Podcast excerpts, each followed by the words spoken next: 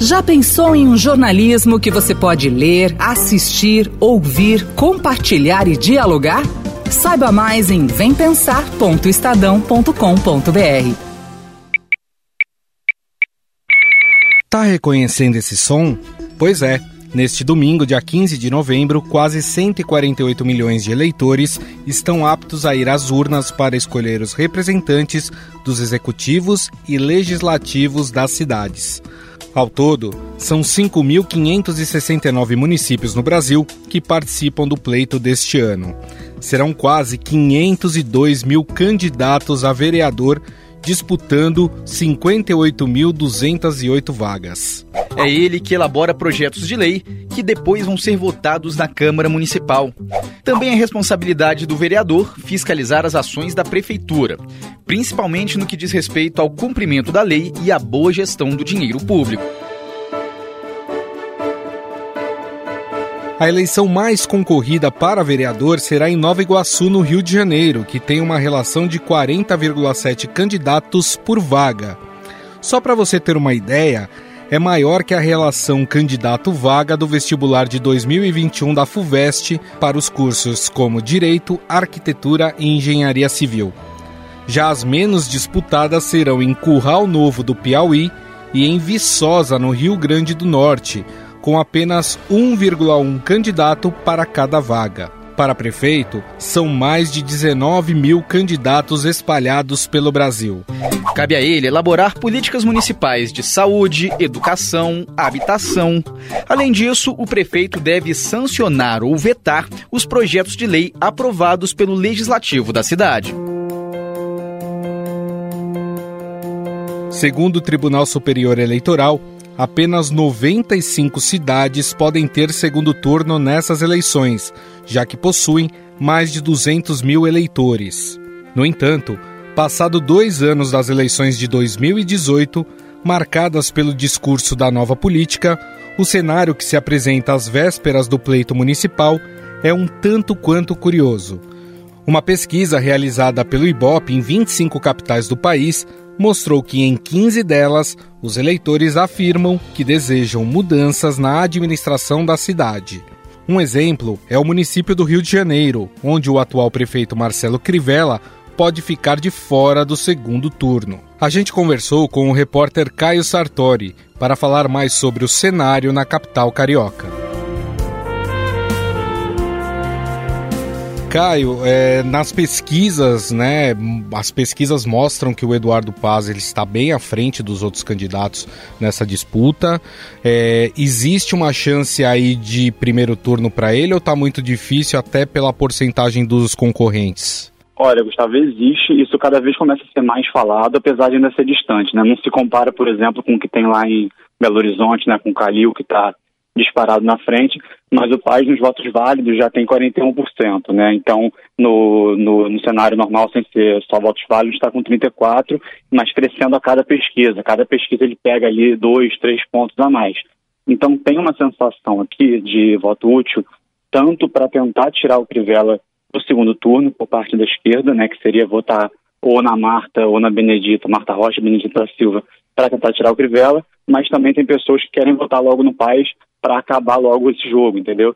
Então tem uma sensação dos dois lados, vamos dizer assim, que é de tirar o Crivella. Lembrando que o Crivella ele é rejeitado por 62% da população e por isso está tendo muita dificuldade de conseguir até chegar ao segundo turno, ou seja, mesmo sendo prefeito, né, tendo a máquina pública e tendo o apoio do presidente Jair Bolsonaro, ele não consegue embalar nas pesquisas. Então ele vai subindo ali um pouco, 1 ponto, e agora está com 14, né, segundo o último Datafolha aí que saiu nessa quarta-feira.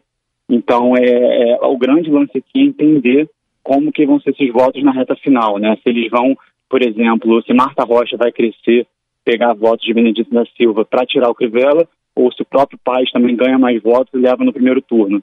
Então, a definição é essa, é entender se o Crivella vai ou não vai para o segundo e o que vai acontecer com os adversários dele, né? Se vai ser Marta passando ou se vai ser Paes de fato embalando ainda mais. Essa grande rejeição que o atual prefeito Marcelo Crivella tem, se deve somente a um desgosto da sua administração ou tem a ver também com o desejo do carioca em mudar? Olha, acho que tem muito a ver com a gestão dele, porque a gente tem que entender que o Crivella assume também a prefeitura num contexto de crise econômica no país muito forte. Então ele vence a eleição no segundo turno contra o Marcelo Freixo, do PSOL, que tinha também uma rejeição muito alta. Então o Crivella, depois de tentar 2 vezes ser prefeito, 2 governador, ele consegue finalmente ganhar, surfando essa rejeição ao Freixo, mas já assume num cenário adverso.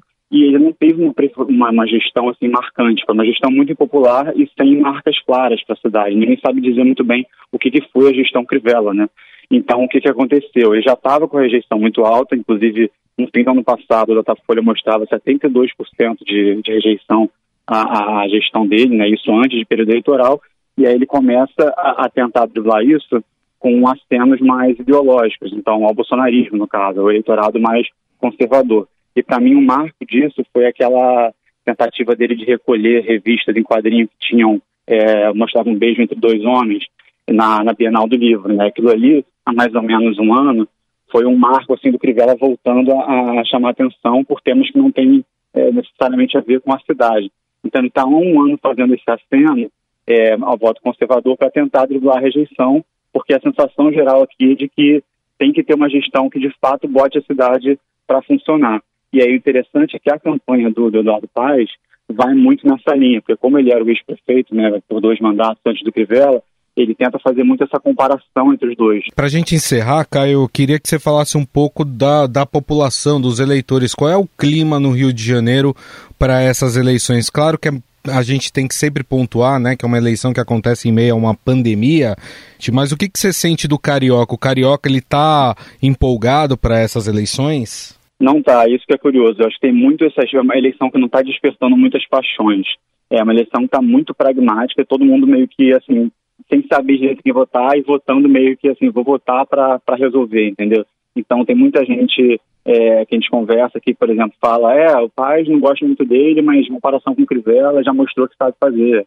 Ou então o eleitor da Marta é um eleitor também muito volátil, que fala para votar nela mais para conseguir tirar o Crivella. Aí o eleitor da Benedita também tem mais a ver com o apoio do Lula.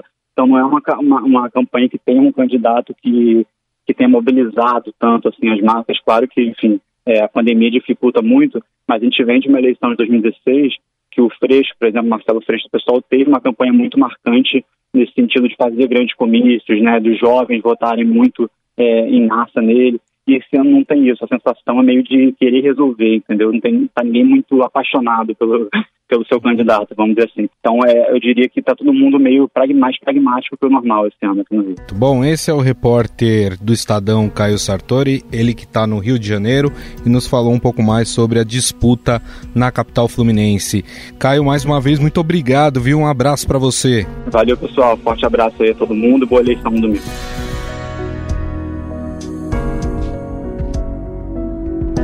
Mas essa vontade de renovação, que elegeu 1/3 dos governadores como novatos em 2018 e mudou também a configuração das cadeiras no Congresso, não parece se concretizar nesse ano. De acordo com pesquisas feitas pelo Ibope, candidatos a prefeito que nunca antes disputaram uma eleição aparecem nas primeiras colocações de apenas 3 capitais: Maceió, Aracaju e João Pessoa.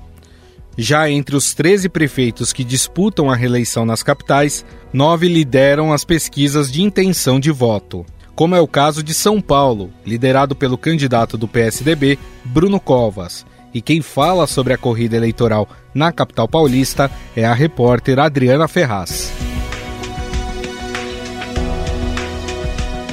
Tudo bem, Adri? Tudo bem, prazer. Adriana Ferraz, nós temos uma situação aqui em São Paulo que dá para dizer que o atual prefeito e candidato à reeleição, Bruno Covas, está muito próximo do segundo turno, mas temos uma condição de quem vai disputar esse segundo turno com ele muito acirrada, né? Nós temos Celso Russomano, Guilherme Boulos e Márcio França, todos empatados tecnicamente. O que os eleitores de São Paulo estão mostrando para nós, hein, Dri? Olha, eu acho que pode dizer qualquer coisa. Pode dizer que o Bruno Covas vai ganhar no primeiro turno. Essa chance acho que não pode ser descartada. Se a gente lembrar a eleição passada, em 2016, ninguém imaginava que o Dória ia chegar e chegou. Ele estava numa crescente muito grande na última semana, muito parecida com a do Covas. Mas o cenário mais provável, né, que as pesquisas indicam, é que aconteça um segundo turno, como de fato sempre acontece em São Paulo, com exceção da eleição passada.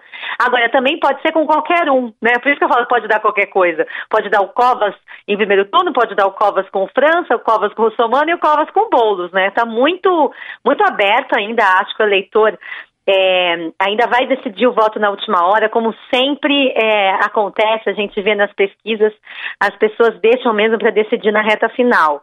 O Boulos, Guilherme Boulos do PSOL, acho que está com um pouquinho mais de chance, as pesquisas mostram que ele meio que se consolidou aí no segundo lugar.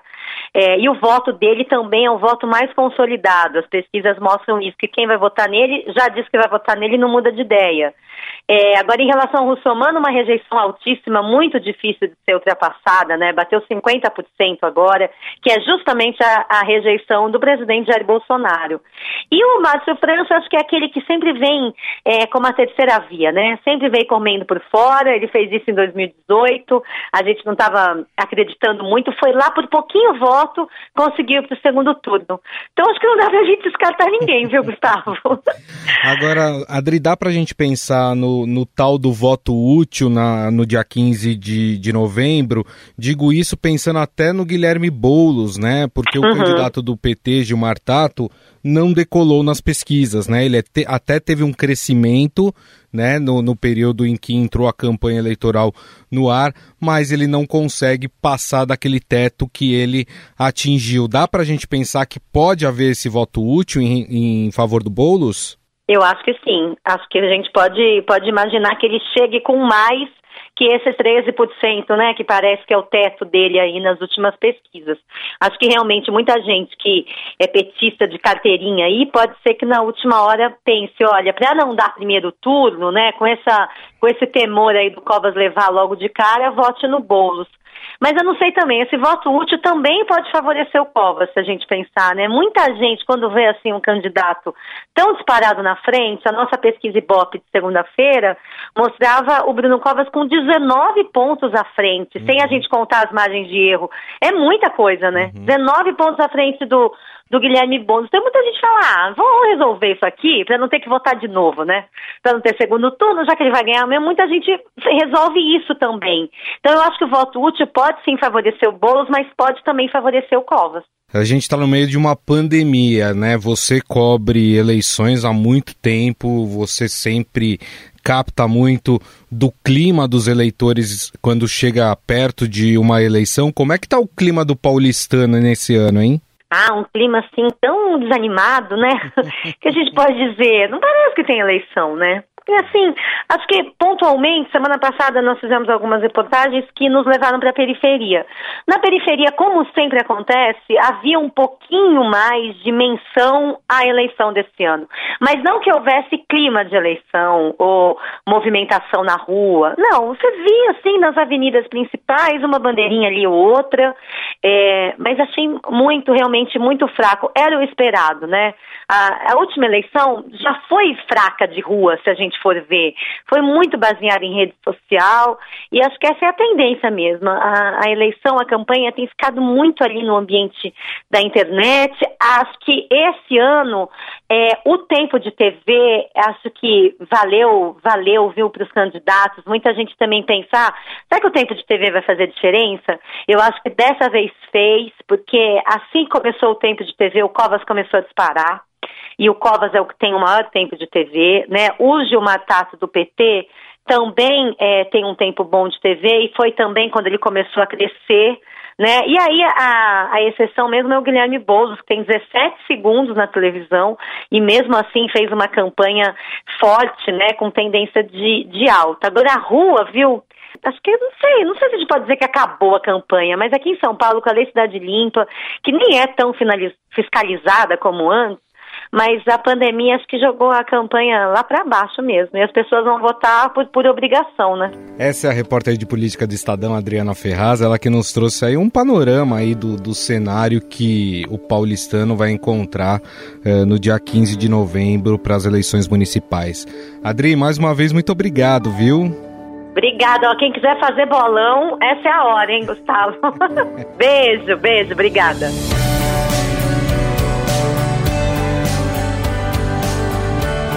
Além da cidade de São Paulo, existem outros exemplos, como o de Hildon Chaves, em Porto Velho, Alexandre Kalil, em Belo Horizonte e Rafael Greca, em Curitiba. Afinal, por que o eleitor começa a rejeitar o novo? Essa eleição pode mostrar uma ruptura com a polarização? Sobre o assunto, converso agora com o sociólogo e cientista político do Mackenzie, Rodrigo Prando.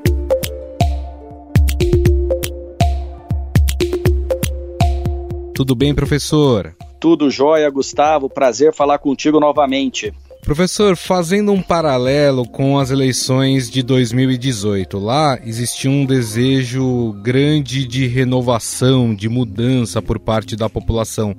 Tanto que 1/3 dos governadores aqui do país foram outsiders, vamos dizer assim. No entanto, se a gente pega as pesquisas que estão saindo em relação às capitais brasileiras, a gente percebe que só em Maceió, Aracaju e João Pessoa nós temos de fato pessoas que são novas na disputa por cargos do executivo. O que aconteceu de lá para cá? A mudança não foi bem avaliada pelos eleitores ou não há tantos candidatos novos assim para serem votados? 2018 houve a eleição do presidente Bolsonaro, que conseguiu, com uma competência de comunicação, se apresentar como sendo novo, mesmo não sendo, estando quase há 30 anos na Câmara dos Deputados.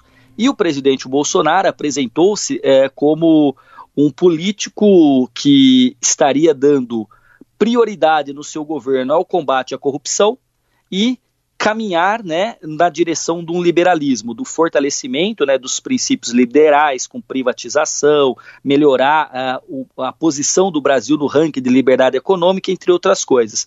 E passado 2 anos desse governo, as duas pautas, a da corrupção foi abandonada e, em contrapartida, o Paulo Guedes hoje não tem a importância que se imaginava que tinha. Neste momento de eleição municipal, começam a se cansar do constante confronto que o presidente acabou assumindo no cotidiano do governo no nível federal e também estão desconfiados de algumas experimentações. Então, talvez por isso nós tenhamos nesse momento na frente, na intenção de voto dos eleitores, aqueles políticos mais experimentados, que já exerceram o cargo, que estão há mais tempo dentro dessa seara, porque, vale lembrar, não dá para fazer política condenando a política e achando que a política não presta e que nenhum político presta. Então eu acho que o eleitorado nesse momento, Gustavo, está mais atento a isso e está menos disposto a experimentar alguma coisa e se arriscar para depois se decepcionar, especialmente porque o município, as eleições municipais dizem respeito ao impacto direto no cotidiano do cidadão na cidade, no município, né? Seja na ótica daquele que vai estar no legislativo como vereador fazendo as leis ou do gestor do município que é o prefeito. Aliás, falando em candidatos que o presidente apoia, se a gente for fazer uma geral dos poucos, né, que ele de fato deu o seu apoio, que ele fala nas suas lives, né, a gente vê que a situação passa a ser um pouco preocupante desses candidatos para suas campanhas, né. Aqui em São Paulo tem o caso do Celso Russomano, que vem derretendo a cada pesquisa, hoje já aparece até em 3º lugar, né? Tecnicamente empatado em 2º com Boulos e Márcio França. No Rio de Janeiro ele apadrinhou o atual prefeito Marcelo Crivella, que hoje é 2º colocado nas pesquisas, mas também está tecnicamente empatado, pode ser que nem chegue no 2º turno, nesse caso. Belo Horizonte e Manaus, ele abraçou 2 candidatos que não decolaram, que estão lá embaixo, com poucos por cento de votos, dois que ele adotou no Nordeste, né, o Capitão Wagner em Fortaleza e a Delegada Patrícia no Recife, estavam bem até nas pesquisas, mas as últimas pesquisas mostraram uma tendência de queda. Isso quer dizer também que o bolsonarismo enfraqueceu, professor? O presidente Bolsonaro, inclusive, atacou as pesquisas recentemente. Então, a pesquisa, quando ela favorece a mim ou aos candidatos que eu apoio, ela está certa. Quando ela não favorece, quando ela mostra que o candidato está mal, ela está errada ou é distorcida. Então, o que acontece, Gustavo, é que nós podíamos imaginar o seguinte: o presidente Bolsonaro não está em partido nenhum. Então seria no momento, para testar a força do bolsonarismo, ver como é que seriam os candidatos do PSL. Mas a gente sabe que Bolsonaro saiu do PSL. Depois Bolsonaro queria criar um partido, o Aliança pelo Brasil. E eu estive aí com vocês dizendo que eu achava muitíssimo difícil que saísse do papel em tão pouco tempo. Efetivamente não saiu.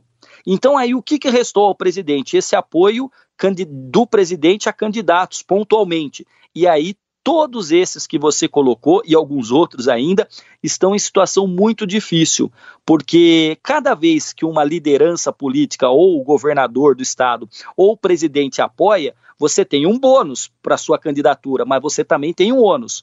Tem algo ali que não é tão positivo. Então, uma parte substancial desta rejeição que o presidente Bolsonaro tem, e eu insisto, é uma rejeição também conectada aos resultados da pandemia, mais de 160 mil mortos, e constantemente o presidente confronta as instituições, confronta a própria sociedade, tratando e desprezando a sociedade, qualificando como maricas, como fracotes, como covardes, agredindo os jornalistas, seus colegas. Então tudo isso a população tem percebido, e me parece que neste momento já há um sinal de que o bolsonarismo não tem a força que poderia ter pelo presidente estar no poder, e começa a entrar em refluxo. Por outro lado, a gente tem o lulismo, que também perece aí dos seus candidatos não conseguirem ganhar mais caldo, vamos dizer assim, nas pesquisas. Tem um exemplo de São Paulo, tem um exemplo do Rio de Janeiro e de outras capitais também, que os candidatos apoiados pelo Lula também não têm crescido, podem até ficar fora do segundo turno. Isso mostra que talvez a população brasileira esteja um pouco cansada dessa polarização que existe até hoje? Olha, Gustavo, os democratas rezam e clamam para que sim, que a população comece a se cansar desse discurso polarizador, deste discurso que coloca eu e os meus como os virtuosos e os corretos, e os outros como inimigos a serem derrotados, vencidos. Na verdade, quem criou esta onda de divisão do Brasil entre nós e eles foi o lulopetismo. O Bolsonaro, ele surfa muito bem, porque a confrontação faz parte da sua personalidade. E aí ele acaba ganhando essa dimensão, inclusive suplantando o próprio lulismo, o petismo, na figura do Haddad em 2018.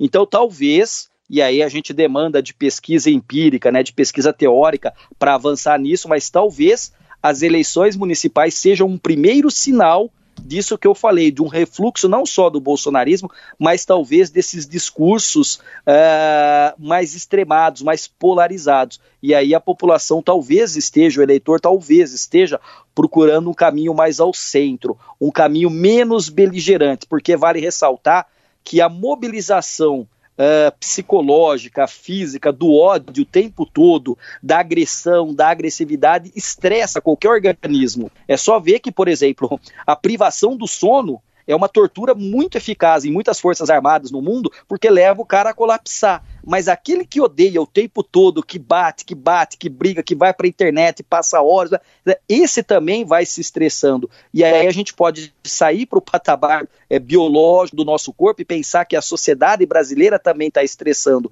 Eu sempre uso a metáfora de que o presidente Bolsonaro, ele foi esticando o tecido democrático e foi esticando. Se você estica o tecido por muito tempo, tem duas coisas: ou ele esgarça ou ele vai arrebentar. E talvez a população esteja agora fazendo um certo crochê com os pontos mais próximos, tentando parar de esgarçar. Bom, nós conversamos com o professor, sociólogo e cientista político do Mackenzie, Rodrigo Prando, sobre as expectativas em relação às eleições municipais deste final de semana. Professor, gostaria de agradecer mais uma vez, muito obrigado. Gustavo, meu mais forte e cordial abraço para você e uma ótima eleição para todos nós, porque nós merecemos, né? Todos os cidadãos merecem uma ótima eleição.